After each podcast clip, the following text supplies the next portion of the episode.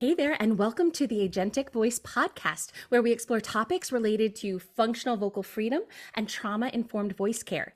My name is Kristen Ruiz, and I'm here with my co host, Dr. Geneva Mayne, and our special guest for today. But before I introduce him, in today's episode, we are discussing a topic that's on a lot of people's minds singing across different vocal genres and styles. And if you enjoy this episode, don't forget to follow and subscribe to our channels on Instagram, YouTube, YouTube, and your favorite podcast platform. And spread the word to other singers, teachers, and practitioners, anyone who is passionate about voice. And let us know what you'd love to hear more about. We'll be planning our next season soon, so let us know what's on your mind. Now, it is my privilege and honor to introduce our featured guest for today. Let me tell you about Dr. Brian Gill. Dr. Gill has a DMA and a certificate in vocology. He's a 2011 Van Lawrence Fellowship winner, a NATS Master Teacher in 2018. He's a professor of voice and voice pedagogy in the Jacobs School of Music at Indiana University, where he developed a graduate certificate in vocology. Before IU, Dr. Gill was music associate professor and director of voice pedagogy at NYU Steinhardt School and Langone Voice Center. He also designed and implemented this interdisciplinary voice pedagogy program.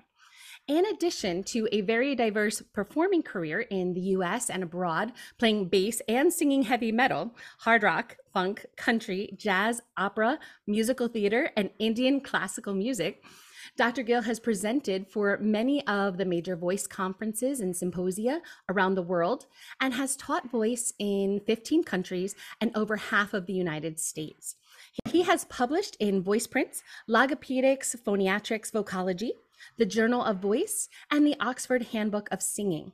Dr. Gill is the owner of Gill Mindful Voice Training, an approach which helps both professional voice users and voice teachers learn to understand the underlying processes involved in effective and sustainable voice production by translating science to practice.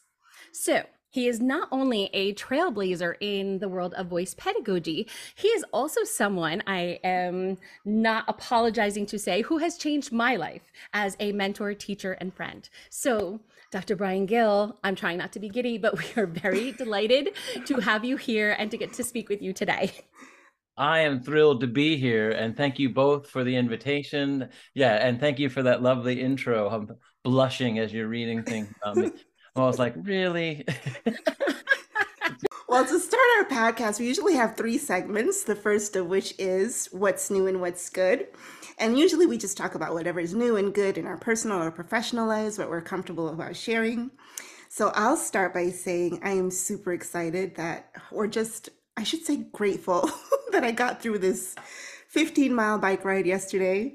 I was so proud of myself. I'm so proud of yourself. I'm God. tired thinking about it. I like uh, the first part of it was like a long, steady climb. And I almost ran into the person I was bike riding with, and I braked hard. And I haven't really been consistent about biking. I flipped over the handlebars. it's just an epic. Wow. it was an epic ride, but I'm so proud of myself. And it's like, you know, when you get up to perform, once you have the, like the big mistake, then it's like I can do anything after that, right? So that that's part of the the Gill mindful voice training is to make the big mistake early so that everything goes well, right? Get it out of the way. There's nothing like crashing and burning. Or, you know, it's just like, what else? I mean, I can't possibly go further down. So, oh. congratulations. Thank you. I feel so good about it. It's wonderful. Yeah.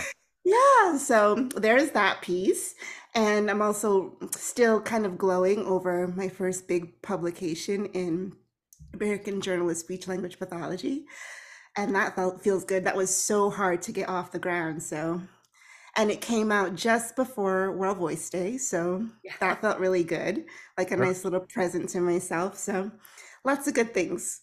I actually felt very honored because I got to see her expression when she received the email. Oh, when she got the notification, we were on a Zoom call, and it was very wonderful to, to celebrate with you. Yes. Yeah, that's a huge celebration. Congratulations. Yes, wow. Thank you. So, how about you, Dr. Gill? What's new and what's good? Well, the latest is uh, we were just talking about it earlier. I have a course with my partners, Johan Sundberg, uh, one of the world's top voice scientists, as y'all know, mm-hmm. and uh, Filipa Lã, also like a really heavy hitter in the voice science realm. Um, and we are doing a course again for the first time uh, since, well, we've done some online things. We're doing a course in person for the first time since COVID hit. Um, so we've been regularly associated since 2010. So this is a big deal that we have our reunion coming up, and it's June 10th through the 13th over in Sweden, in Malmö, nice. Sweden. Wow. And, and with the course, what's it focused on? It's got again integration of science and practice. So it's called the science of the singing voice, uh, which again is a title that uh, Johan Sundberg used for his book. Um, but it's focusing on we'll be doing lectures, kind of the underlying themes, and then we'll do workshops. Uh, and then we'll also I'll, I'll, be doing three different master classes with vocalises and the rationale behind vocalises, and then also uh, integrating that into song. And who would be an ideal candidate for for this course? This it typically is populated by a wide variety of folks, from uh, performers to teachers of performing that maybe still performing, maybe not, and then also speech language pathologists. We usually have many of them, and then sometimes also laryngologists. So anybody dealing with voice is invited and most welcome. And nice. how would they find out more or register? They can they can email Johan Sundberg directly directly to the source, which again, maybe we could post that or say it's jsu at kth.se. I use Absolutely. it all the time. So, of course, it's on my mind. we'll definitely put that in today's show notes. That sounds really awesome. Great, great, great. Mm-hmm. Okay. In addition, I I'm always uh, when I when I saw that uh you know that co- coming up the what's good I constantly think about how thankful I am for the wide variety of folks with whom I work, mm. um, and that they trust me with their voices. So I, I am grateful on a daily basis for that. But really, it's the end of the semester here at Indiana University, and just particularly grateful because of the, all the successes. It's recital season, and all these things that are happening just make me, you know, uh, bubbling over with with joy. It's great. Oh, that's beautiful. That's mm-hmm. beautiful. And how about you, Kristen? What's new? What's good? Well, today we're celebrating here in the Ruiz household some good news for my daughter. So I don't understand how it happened because 10 minutes ago she was six months old, but it seems that she's graduating high school in, in a month. And um, she just got word that she's co valedictorian. So we are celebrating. Wow. I know. So we're we're celebrating, and later today we'll we'll go figure out a way to make a big deal of this. Um, but we're we're just really excited for her and her future. Uh, I, am working on my own, uh, like letting go of the leash kind of thing. Um, you know, it's a it's a new frontier on uh, my husband's and my side. Um, but we're we're so excited for her, and so we're just kind of that's kind of been a joyful thing that we've been bubbling about today. Great. Yeah, tell her I say congratulations. I've known her since she was quite a bit smaller. So I used to I used to take her, I think she was like five years old sometimes or four years old sitting in a corner, um, you know, with our lessons and and when I worked with you a little bit, I would drag Sam over. So it would be the whole family in the room. I love it. I love what a beautiful family. Yeah, I love I absolutely loved it. And her energy was always so positive and yeah, just great to have around. So it's thrilling to hear the, of her success. That's yeah, thank you. Thank yeah, you. Alyssa. Yeah. yes. All right, so let's head into our next segment. Um, we call it Experience, Strength, and Hope. And Brian, I want to say that I understand your work as an interdisciplinary approach to voice development, where you're uniting voice research and practical application, as well as technical coordination with authentic expression. So, can you tell us a little bit about how you came to such an integrated approach and why you think it's so important to weave all these different aspects together? That's a great question. Um, and yeah, I'm uh, trying to make it not a long answer. Uh, but the yeah, the integration came from I guess a combination of things. I began in uh, heavy metal singing and got lucky and just kind of did it in a way that was sustainable. I can still do my heavy metal screams um, and then I went into school to um, just kind of major in anything while I got my band going. And I ended up having to take choir uh, and that that got me into singing, singing classical music. And so then I thought, well, this is weird. How do these things intersect? Um, and then it ended up that I was with a, a teacher, let's just say that that had me pushing. Um, and while I was thriving and winning nats things and all, I still felt like I was stuck. Then I ended up going to my master's degree in, in Colorado with Dr. Barbara Doscher, and she had this approach that was much more scientific, scientifically based.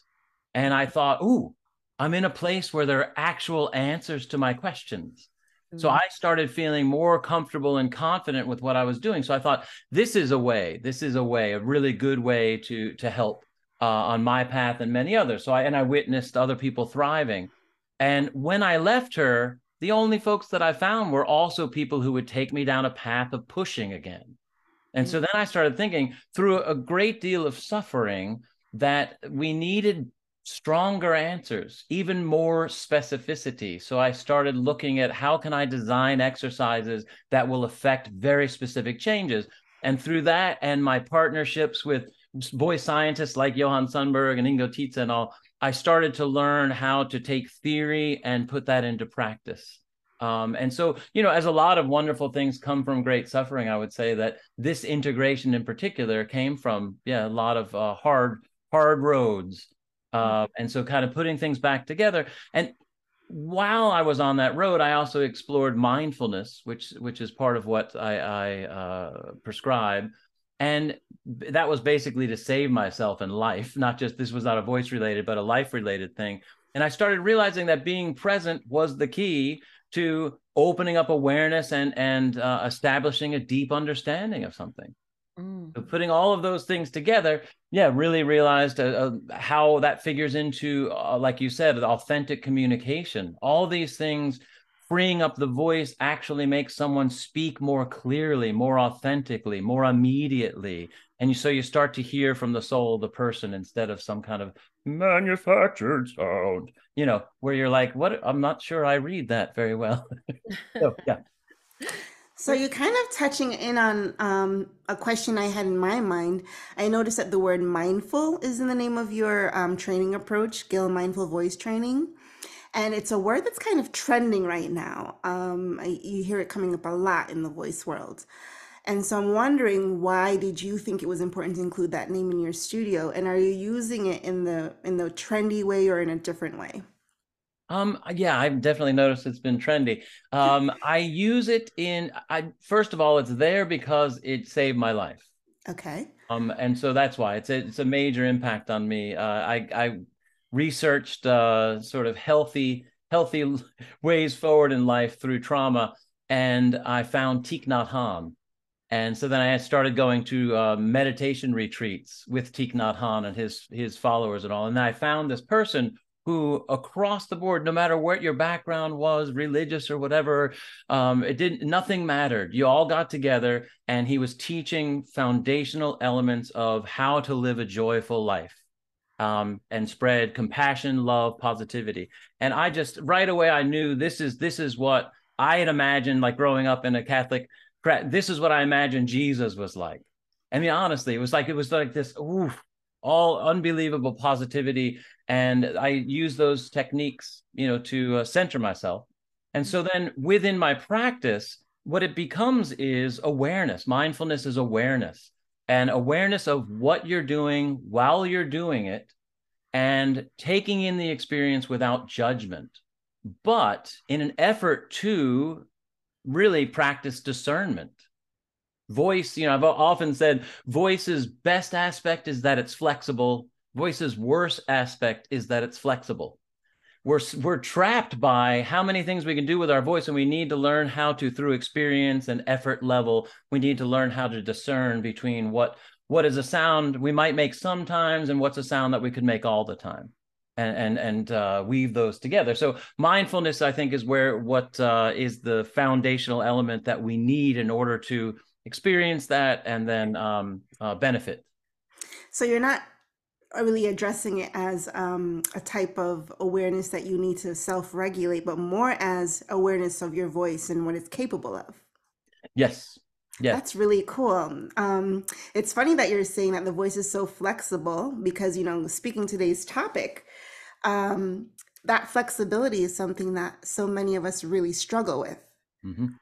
Mm. So I don't know. Do you want to jump into this conversation? I'm I'm dying to know because you know Kristen is my voice teacher, and yeah, yeah. I don't know how she doesn't get frustrated with me because she loves you. What do you mean?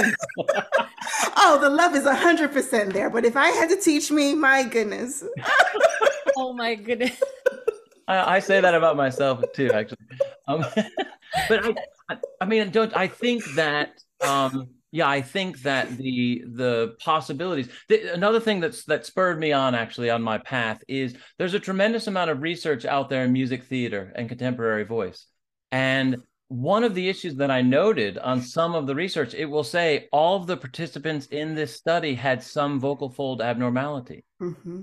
and i went uh-oh. So then i thought but i have a lot of students who are doing it and have been doing it for 15 20 years some of them and they don't you know, or they've circumvented it. So what are they doing? We so in a sense we need more longitudinal studies that really show us what what activity at that level is sustainable. And it can't just be anything. It can't just be we can deliver an aesthetic in so many different ways. We have to figure out for each individual uh, what would be sustainable. And that's a very high degree of variability there as well.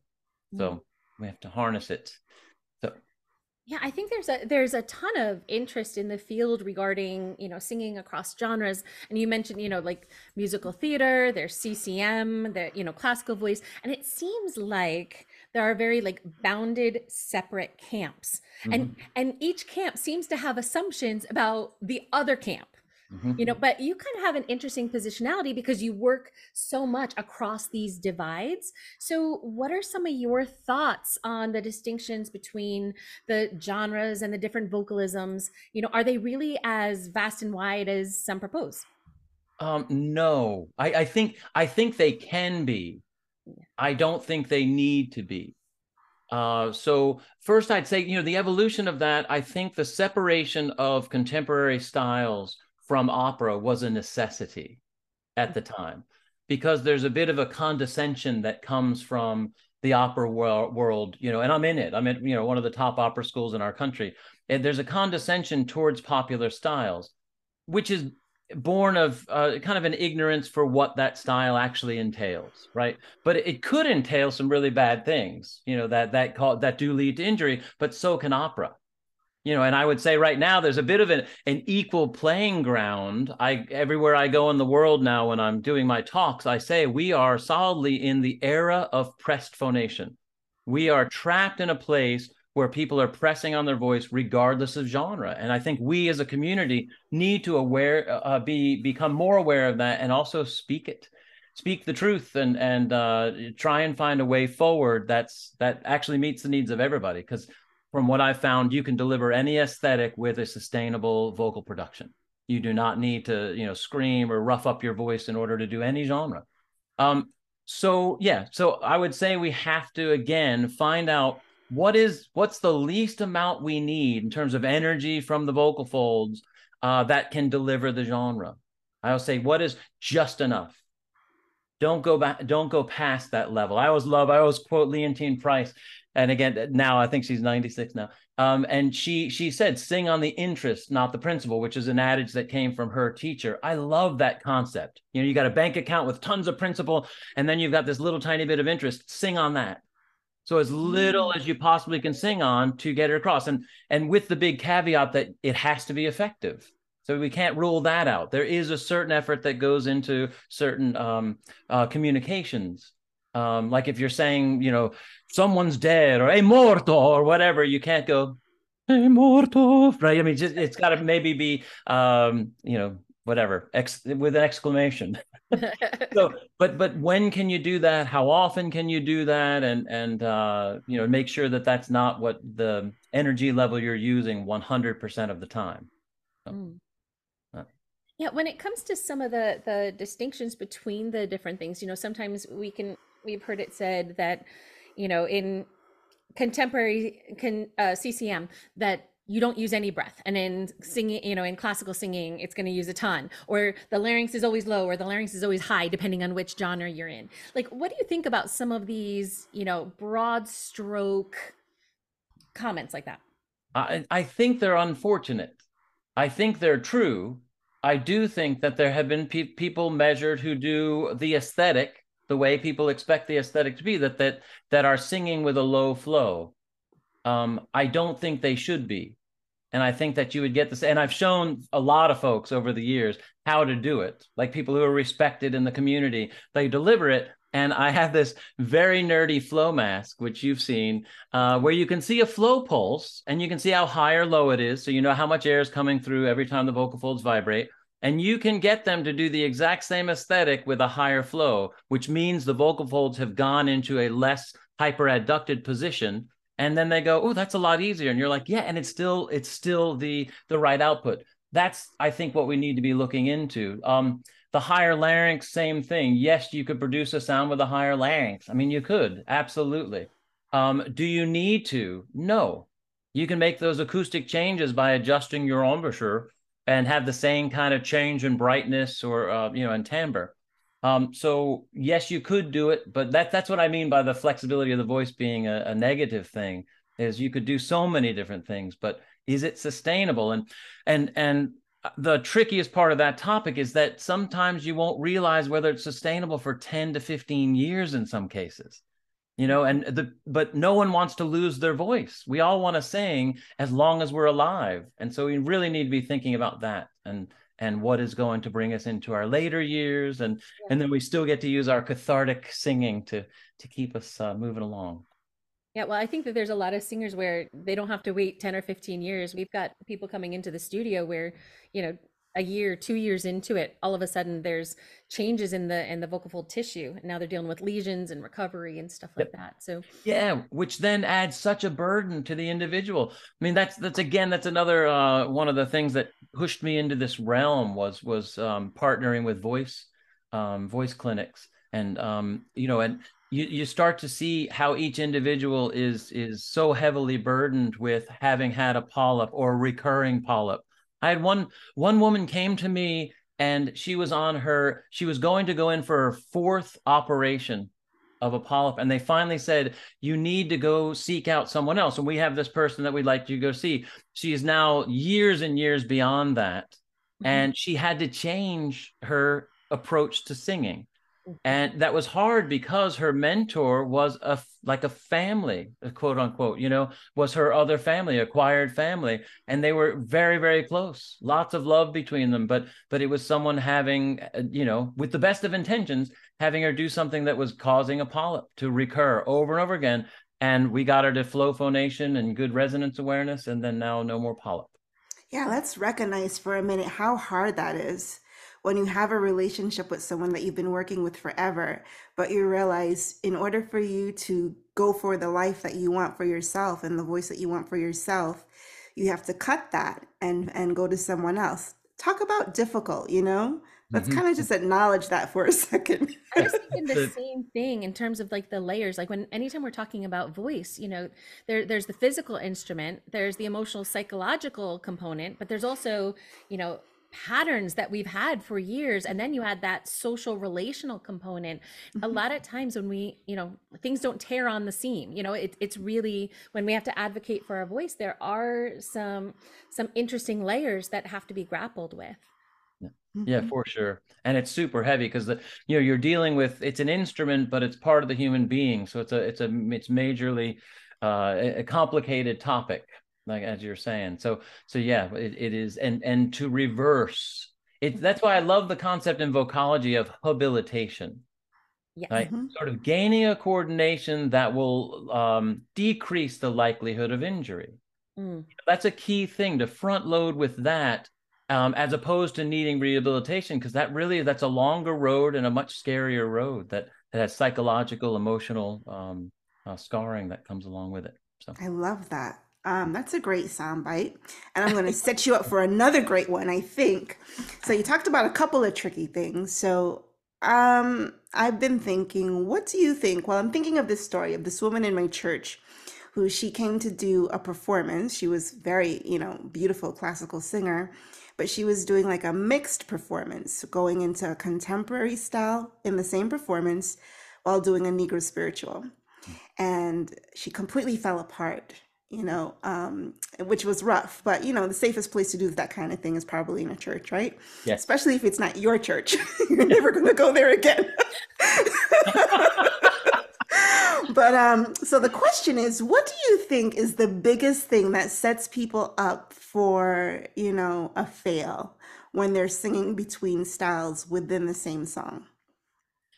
Yeah, again, I think it's having those wide, like two two separate concepts. If they, mm-hmm. if they're really far, if they if they're not really thinking of voice as an instrument, you know, and the minor changes that come along with these genre changes, um, you know, then then they they're set up for for um, failure. Uh, so I think they have to be more closely related, and they can be. And you know, part of that is is having a, uh, a an awareness of these styles you know, I think a lot of folks, a lot of folks may be set up for failure just because they don't know the genre very well. Mm-hmm. So in a sense, they might feel like a poser, so to speak, mm-hmm. and that puts a little bit of fear in there and doubt, and so then they feel like they have to push harder to make that style come out, um, like rock and everything, you know. And so I, I always tell my students, I say, if you're going to invest in other genres, your first investment is listening listen listen to the best of the best in each genre. You'll notice that there's huge variety between the best of the best. They don't all do the same thing. They don't all sound the same. And then listen to the prosody. Listen to how the person uses their voice because that's really what makes us think of the genre. You know where is their straight tone? Where is their you know particular tunings? How you know and once you're aware of that it starts to come out much more naturally. And you can think of big ballpark things like flow awareness and resonance awareness. Um, and all of a sudden the style's there. So I think people need to do their homework in that level. But yeah, when you have to switch up, if your concepts of different styles are wide apart, then that sets you up for failure. So when you're doing a genre study, you talked about uh, prosody, resonance awareness, uh, flow awareness. Um, I would imagine embouchure, you know. Yes. Um, so people should be aware of all of these things when they're thinking of a specific genre. And mm-hmm. if they're going to switch between genres to make those minor changes, that's your message. Am yes. I getting that? Yeah look, at, yeah, look at the articulatory changes that can bring about a change in perceived genre. And hmm. and they they are just simply how you round your lips or how you don't round your lips or how you spread your lips though that kind of uh, tuning, if you will, or changes in resistance really govern subtle changes at the level of the vocal folds. So the more rounded we are, it encourages less contact at the level of the vocal folds. The more wide we are, encourages a bit more contact at the level of the vocal folds. And so just governing that way, instead of thinking, hey, I was singing this easy, you know, caro and then I'm switching now to I'm gonna belt, you know, then you got to go ah, and push um, just think about your shaping change. You know, it's just you might change shape a little bit and see what happens. Leave it as easy, but just change the shape. And some, you know, it's mindfulness over the time. Once once you learn those aspects, it's it's not an instantaneous thing, but mindfulness over time, doing those will all of a sudden evolve into um, a really uh, competent uh, and effective and sustainable version in any style. Hmm. Hmm it's hard to talk about singing um, across styles without touching on registration a little bit. And it seems like there's a lot of registration confusion. Um, so, can you speak a little bit about some of the thing, maybe the misconceptions that singers and, and even voice teachers might have, or that you've experienced um, in working with other people um, about maybe the, you know, head voice versus mix versus, versus belt. Can you speak a little bit to that? Well, first of all, when I hear register, I think everyone should register to vote and be part of our community. Um, but that's not what we're talking about here. Um, anyway, yeah, I think that there are many misconceptions and they are aesthetically driven. So, for instance, that's a mix, not a belt. That's everybody's favorite bomb to drop on someone.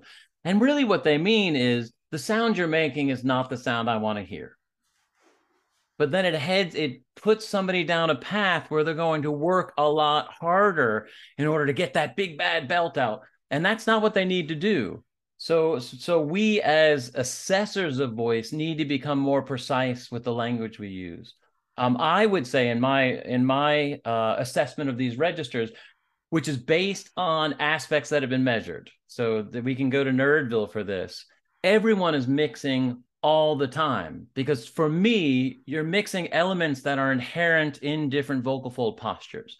So, for instance, if you're in head voice, you have less resistance at the level of the vocal folds and a thinner vocal fold configuration right? So you so you have a vibration that that will be less resistive which means you'll have more airflow. So i call it light mechanism you call it head voice whatever. And the reason it's called head voices, it has a sensation that everything's living up higher in the head right so it's got a higher flow now when you start to head into chest voice, that has a thicker vocal fold configuration, a thicker uh, vertical mass, which inherently will have a longer contact time and will also have less flow because it's got a longer contact time. But you can change that vocal fold configuration to allow more flow through, but keep that thicker vertical mass. So it's a little slight adduction. You can do this with semi-occluded vocal tract postures, but in a sense, then you're mixing you're encouraging the higher flow that comes from head voice to integrate in with the higher contact time found in chest voice. And so you're mixing down there. Now, if you want to go up into the stratosphere and have a higher contact time, I encourage people to let the vocal folds thin out and then through just intention, keep a higher contact time with that thinner vertical mass. And meanwhile, keep that good flow going. And so again, you're still mixing. Uh, and the best belters, that's what they're doing. You can tell, you can ask them about their effort level. Some respected belters have a tremendously difficult uh, level, you know, uh, effort level, we'll say. And some of them are very public and some of them fall apart in public. And so you would look at that and say, well, that's obvious that that's not sustainable. And I think we again, it's it's, and I feel bad for them, and I and and I want people to swoop in and save them from this you know from this. And and in some cases i hear it. I'll hear their voice change and i know that they've changed approach. Whether it's with the same voice teacher or with with another voice teacher i know that they have and it makes me just so happy that they found a way. Um, but it's got to be an integration of these different aspects. So it's in a sense it's all it's all mix and you get to decide um, how how you want to sing you can and there should be a continuum in any genre you wouldn't want the same thing the whole time right? I even like press phonation from time to time, you know, just for expressive purposes. I wouldn't rule that out in opera. I wouldn't rule that out in pop or anything else. Um, I also love head voice in pop music. It's incredible, and you'll hear it. You hear it in anybody. I mean, listen to Whitney Houston, my favorite. You know, and it's just you hear it in there, and without it, she wouldn't have been the marvel that she was, right? Um, so we have to, and, and Jennifer Hudson, my um, Uh, yeah. Anyway, um, these are these are like I you know the best singers that that have lived. Um, and so yeah, or are, and and are living. They, I think we need to look at that, listen to the flow, listen to the integration of registers, and put that um, as the most important aspect of sustainable singing. Registers must be integrated and not divided.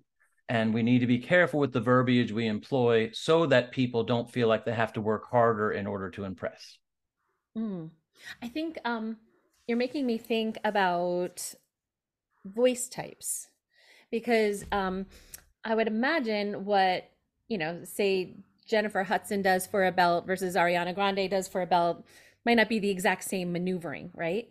Um, and you and you mentioned something about about making assumptions based on an aesthetic, right? So we can teach to an aesthetic, we can sing to an aesthetic, but different voice types they live differently, right? So what is your thought about, you know, when when the high soprano wants to explore a certain vocalism and then you've got, you know, a robust mezzo who wants to explore that they might not create the same kind of qualities yet we don't embrace vocal inclusivity mm-hmm. the one will be trying to emulate the other without actually finding their own true resonance. So can you speak to a little bit um, speak a little bit about voice types and and these vocalisms? Yeah. I mean that i think that's a great topic and i think that's ignored a lot. It's ignored in writing too in music theater. It's like oh well mezzo or soprano whatever. Um, voice types are a real thing you know and they they do while some folks there are outliers for sure that transcend certain boundaries and great let them I'm, all, I'm all I'm ready for the next person who can defy you know some of these things but But voice type comes from length and thickness of vocal folds, as well as the vocal tract, the vocal tract length. Um, and when we're dealing with thickness of vocal folds and we're dealing with padding from these impact forces, right? We we have to honor that. How much can a thin, thinner vocal fold layer handle higher impacts? And the, the answer is less than a thicker vocal fold. You know, and then we also have to consider the the um, the uh, presence of hyaluronic acid. We've known that now for I guess some somewhere around late 90s, early 2000 that that's a padding and that's often more found in born male than born female. You will have in the most superficial layer you'll have more hyaluronic acid which is what we have in eyeballs and all of our joints which pad and protect the vocal folds. It's not been found in the superficial layer uh, as much in born female. I think that that's something we have to think about which we also have to consider when we're dealing with transgender voice as well. We have to think what we don't know yet what hormones will do, and so we need to really be careful with sounds that we that we work with as we're helping these individuals thrive. Mm, yeah. Um, I'm thinking of a conversation I had recently with, with another colleague, and um, he was saying that one of the things he's been noticing in his studio was the idea that some of the singers coming to him are spending more time worrying about what the vocalism that they're supposed to be in as opposed to really engaging with the lyric the story and their own resonance you know like mm-hmm. that idea of leading to the external right? It's like i'm supposed to create this product so i'm going to contort myself to make that as opposed to saying hey this this is how i see that material. This is my resonance and i'm going to take my resonance into this. Can you speak a little bit about what you're seeing, what you're noticing? Yeah, I think I think that the the latter of what you just said is the most important thing. Like the I mean it's kind of the the most celebrated singers are people who do their thing, you know. they do their thing and they become the latest craze. And then we have thousands and thousands of people kind of filing fi- filing in to sound like them they want to sound. And and it it really is in most cases a path towards destruction. So i think if your goal is to mimic someone or imitate then you're going to cut off yourself from fully realizing your communication. So my my thoughts are when you fo- focus on functionality and you're focusing on what is a good flow pressure ratio resistance for this individual what are their resonances sound like? And one of the things there with resonance when resonance is effective the sensation is and this has been adopted this has been in singing for a long time but it's been adopted by the medical community the sound is easier to produce and it feels vibrant in the facial tissues. Resonance voice is what that's called right? And i think if we focus on those things you will in every case start to hear what that individual wants to communicate and the way they want to communicate. And that's what that's one of my favorite things about what i do. When i see that happen it slowly evolves as the coordination is developing and it's one of the most beautiful things. Mm-hmm. and that person then is set up to live a life where they're expressing the way they want to express and they could become the next signature sound. Yeah. you know so I, I tell all my students it's like you don't know. You don't know what the aesthetic preferences are going to be in five years ten years. So just stay your course, aim for, you know, your authentic expression and then see what happens. I think that more singers would own that approach, that idea of taking their true sense of resonance and expressivity um, to the material if it wasn't for some of the power systems at play you know and we, we talk a lot about a trauma informed approach which really does point fingers at the the power systems within our industry. Mm-hmm. And um, there, there's I've been on on panels where um, where the other panelists listening to the the singers competing will make comments about they should they they should be exerting more like mm-hmm. literally they they should they should be pushing more yep. and so what i want to ask you is what would you say what do you want to say to those who are in power, whether it's the voice teacher, the um, directors, the the people who, you know, the gatekeepers, you know, the the panelists who who get to choose who wins that competition. Um, mm-hmm. Um, what are what are some of the things that you wish that you know would be on our minds when we're when we're sitting in over singers? Yeah, well, first thing, anytime I am in that position, where I am assessing a competition or what I I imagine each one of the people singing is my child. And I try, I think we all should be looking at that that way. It's like, what would you, how do you want them to thrive? And so you need to, while you do need to practice discernment, you also need to practice compassion and deliver certain things uh, in, in a um, in a positive, uplifting way and not a destructive way. So, second thing I would say is we we need to educate the people that are in those positions of power. They just don't know.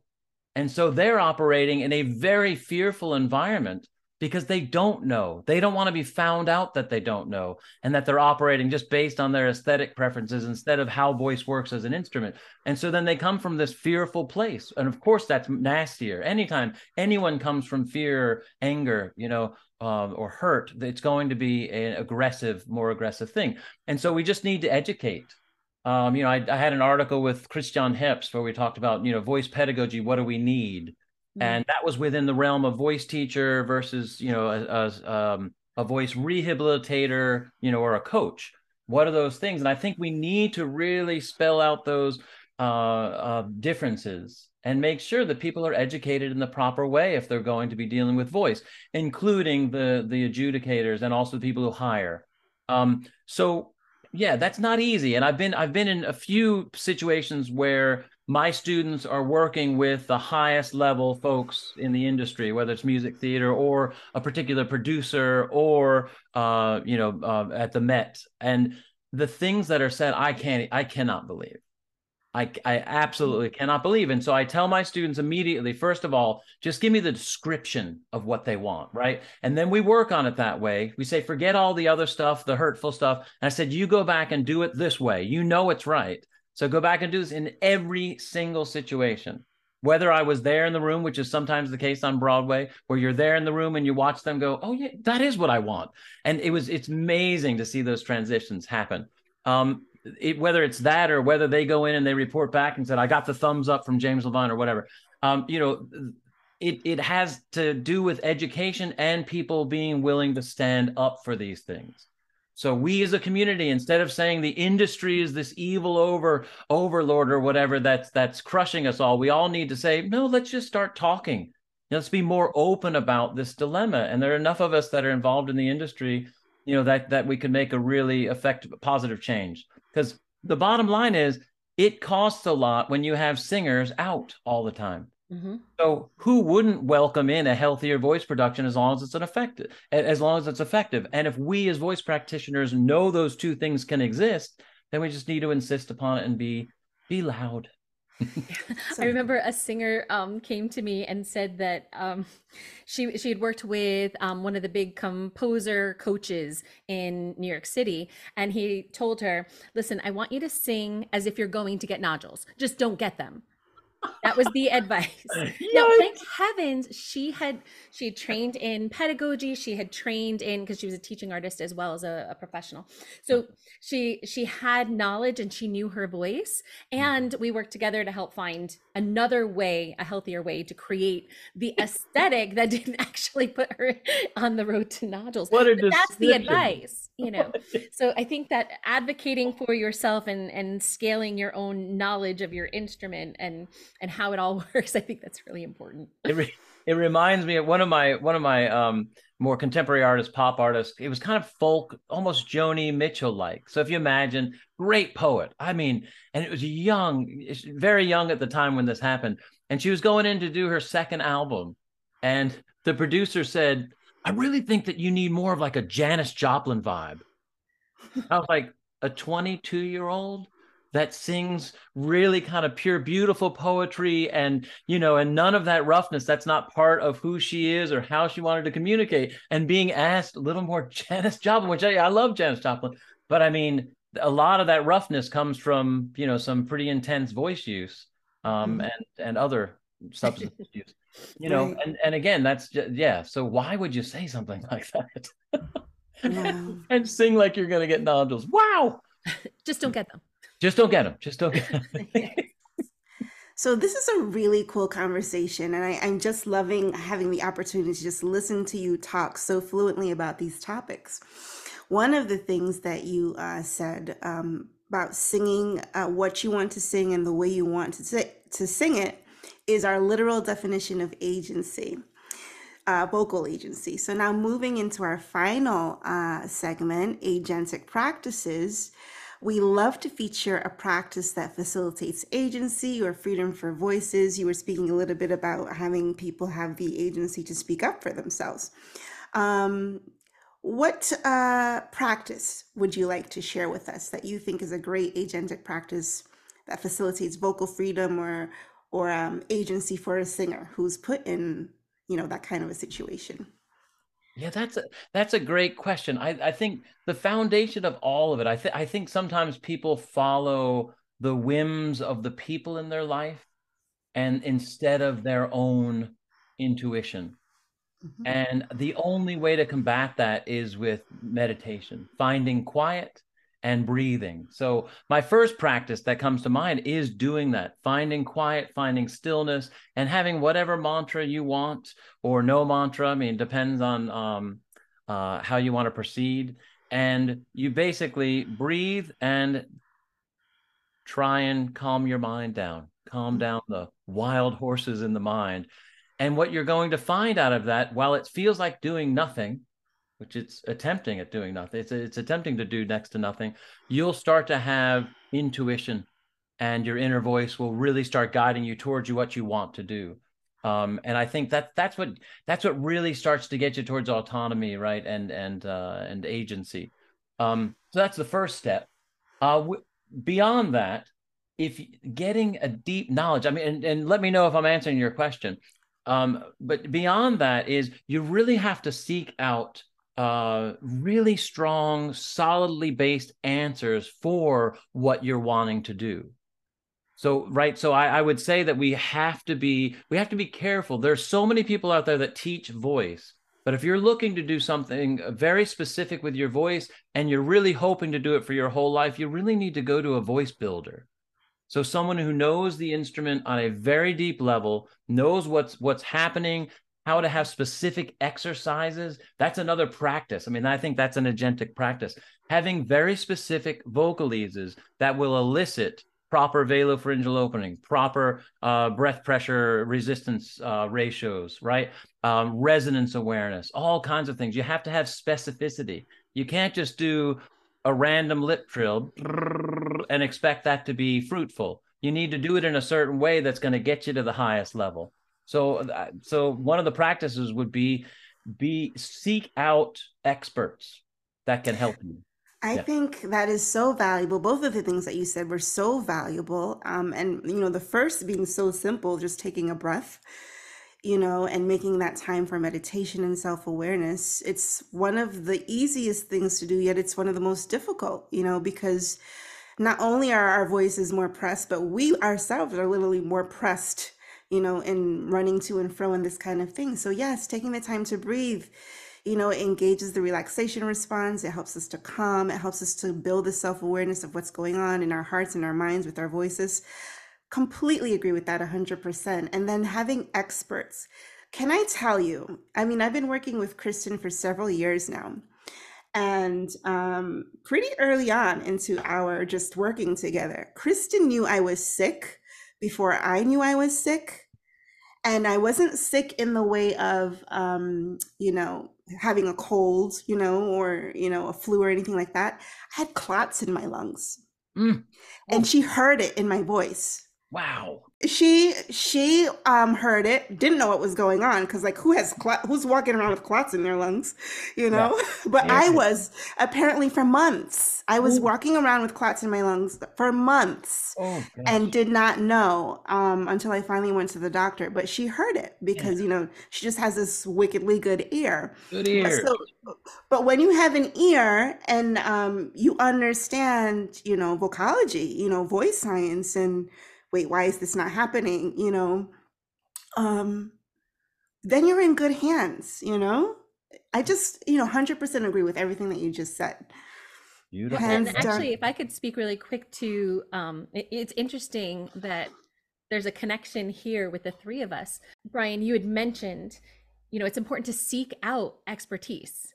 Mm-hmm. And so, Geneva, um, I spent like a little under a decade stalking this man. I mean, I pretty much, uh, Brian, how many times was I in your office back, back in our days at, at NYU that I'm sitting there and I, I, uh, I would observe him teach. And what had happened is I was, I observed a lot of different teachers throughout the city, um, but I started to notice that there were a couple people that over the course of three months or six months, the singer's progress would be so remarkable that I started to whittle down who I was observing and it kind of landed in well I'm in Brian's office again. And so so by talking about seeking out expertise by doing the, those observations by the way Brian thank you for allowing me to sit in and listen because there were so many times where the sound I mean he worked with some really amazing singers and the sound would be so good and then an adjustment would be made and it was like oh that's freer. Oh that's great. And i would have before I would have taken the good as done. Yeah. But that next level, it's it's so nuanced, and I, and I love that you brought up specificity. It's so these tiny little degrees uh, of nuance can really unlock things. And so, Brian, I want to thank you for letting me, you know, sculpt a, a, a, spectrum of sound so that when I when I'm working with you know another singer that I can pick up on some nuances. Still learning, you know, every every year I'm, I'm better than I was the year before. But um, yeah, so so both of us are sitting here benefiting from from my constant visits to your office, sitting and, and watching you and listening to you work with singers. Well, thank you very much for your kind words. That's really sweet. I that, and that makes me so happy because I I think what has to happen is just as Barbara passed on things to me that were invaluable getting me on my path, as has Johan Sundberg and and Gotita and all these folks. Um, uh, that's what we need to do. We just need to keep passing it on so that a critical mass of people are aware of these aspects. Um, you know, and and and then that will that will turn the voice world around. You know, I think we're going in that direction. I hear more and more hints of that. I hear more and more people behind the desk, so to speak, saying, I really, I'm so exhausted by people yelling at me. I'll hear that quote, you know, and mm. you're like, good, good, get exhausted. I mean, the others still out, out there. I still think it's the dominant force, but I do think there's uh, opportunity for change. Um, so. Well, I think that's a great place to end our conversation today. In this episode, we discussed how to sing across genres with agency. Dr. Brian Gill dropped some real gems, and we are grateful for his time, knowledge, and experience. If you enjoyed today's content, please don't forget to like and subscribe to the Agentic Voice podcast on your favorite podcast platform. We would also appreciate a positive review. Your engages helps us our podcast to grow. Until next time, take care.